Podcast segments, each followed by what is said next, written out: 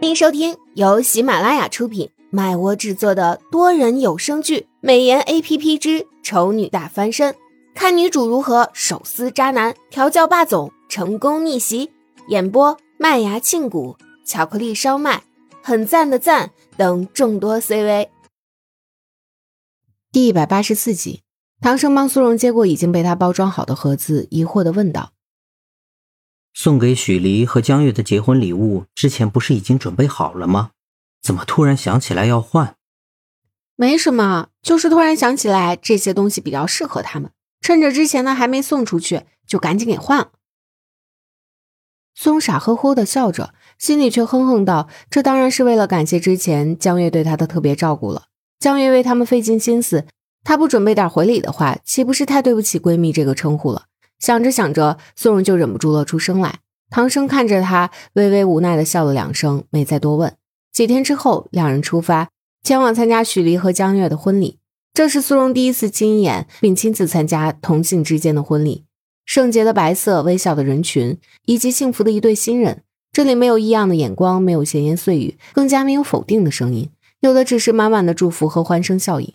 江月。那个总是骄傲又蛮横的男人，竟然在这种时候露出了一副快要哭出来的表情。但是苏荣清楚的知道，那是带着喜悦的，带着幸福的，可能还带着一丝苦尽甘来的意味。或许在这场婚礼的背后，他与喜离共同承担过多少的挫折和阻碍，是他没有看到的。所以，只有真正经历了所有的他们，才能体会到这一刻的来之不易。他看着他们交换戒指，看着他们在众人的祝福下亲吻。心底也不由得升起了一个蠢蠢的念头，那个念头像是正要发芽的小草一般，正在努力的使劲，将要突破盖住它的泥地，与世界见面，与阳光见面。而就在这时，身边突然传来一道漫不经心的声音，轻易的就将那念头率先说了出来。小草瞬间钻出了地面，发芽生长，周围也开满了鲜花，仿佛世界一下子进到了春季。那道声音在说。我们也回去结婚吧。苏荣在短暂的怔住之后，便咧开嘴，点头道：“好呀，当然好啊。”他想这一天已经想了很久了，怎么可能会拒绝？但是苏荣很快反应不对劲。就这样吗？汤生反问他：“什么就这样？你就这么随口说出来，也没准备个浪漫求婚什么的吗？”汤生很诚实的点点头，没有。怎么这样？我虽然知道唐生不浪漫，也不奢求唐生能为我改变什么，但是结婚这么大的事情，一生只有一次，怎么可以这么草率就决定了？难道他连为我花点心思也不愿意吗？苏荣心里郁闷，赌气说道：“没有的话，你就不什么？”汤生刻意低下来的声音里带着明显的威胁：“我就不不在乎这些了，只要我知道你心里有我就够了。”苏荣拉住唐胜的手，讨好的说着，心里却把自己狠狠唾弃了一遍。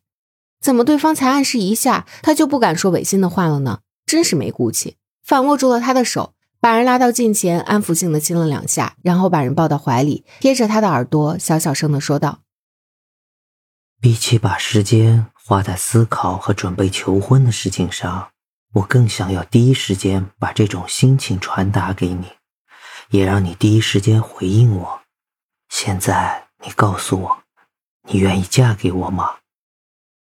苏荣脸一红，往他怀里钻了钻，心里骂着这个男人就是狡猾，明明一点都不浪漫，但就是有办法让他脸红心跳。我愿意。苏荣小小声的说着，唐生将他搂得更紧。那我们现在就回去结婚吧。啊！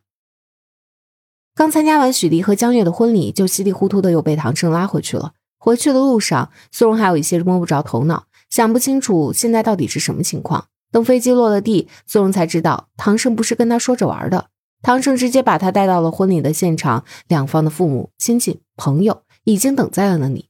看起来这场婚礼从头到尾都是秘密布置的，而苏荣直到被求婚的那一刻，不，确切的说，直到结婚的这一刻才知道他要结婚了。太不真实了。苏荣抓住新郎的手问道：“今天要结婚的人真的是你和我吗？”汤生笑道：“ 没错，就是你和我。咱爸咱妈都希望我们能够早点结婚，就找了今天这个日子。因为这段时间你都在忙着拍戏，所以他们就私底下偷偷帮我们都准备好了。我也是前些天才知道的。不过你放心，虽然时间很仓促。”但是这场婚礼都是长辈们用心准备的，不会比我们自己准备的差。我不是担心这个了，只是还有点不真实的感觉。我竟然真的要结婚了，开心吗？我不知道。你不知道？汤生皱了皱眉头，他本来以为对方会说很开心，没想到却是这么个答案，他心里顿时一顿。难道你想反悔？当然不是了。苏荣连忙否认，只是期盼好久的事情突然发生了，多少有点恍惚。我适应一下。唐盛沉默了两秒，突然落了：“ 你都步入礼堂了，还要适应什么？行，你要适应的话也不是不可以，不过你可得给我听好了，你别适应到一半突然跟我说你适应不了，然后扭头就想跑。”我可是会直接把你抓回来，继续完成婚礼的。你那小短腿跑起来肯定没我快。我才不会跑呢！苏荣抬起下巴哼道：“哼，是你别想跑才对。”唐僧就是低头重重的亲了他一下。我也不跑。感谢您的收听，有爱一定要加关注哦。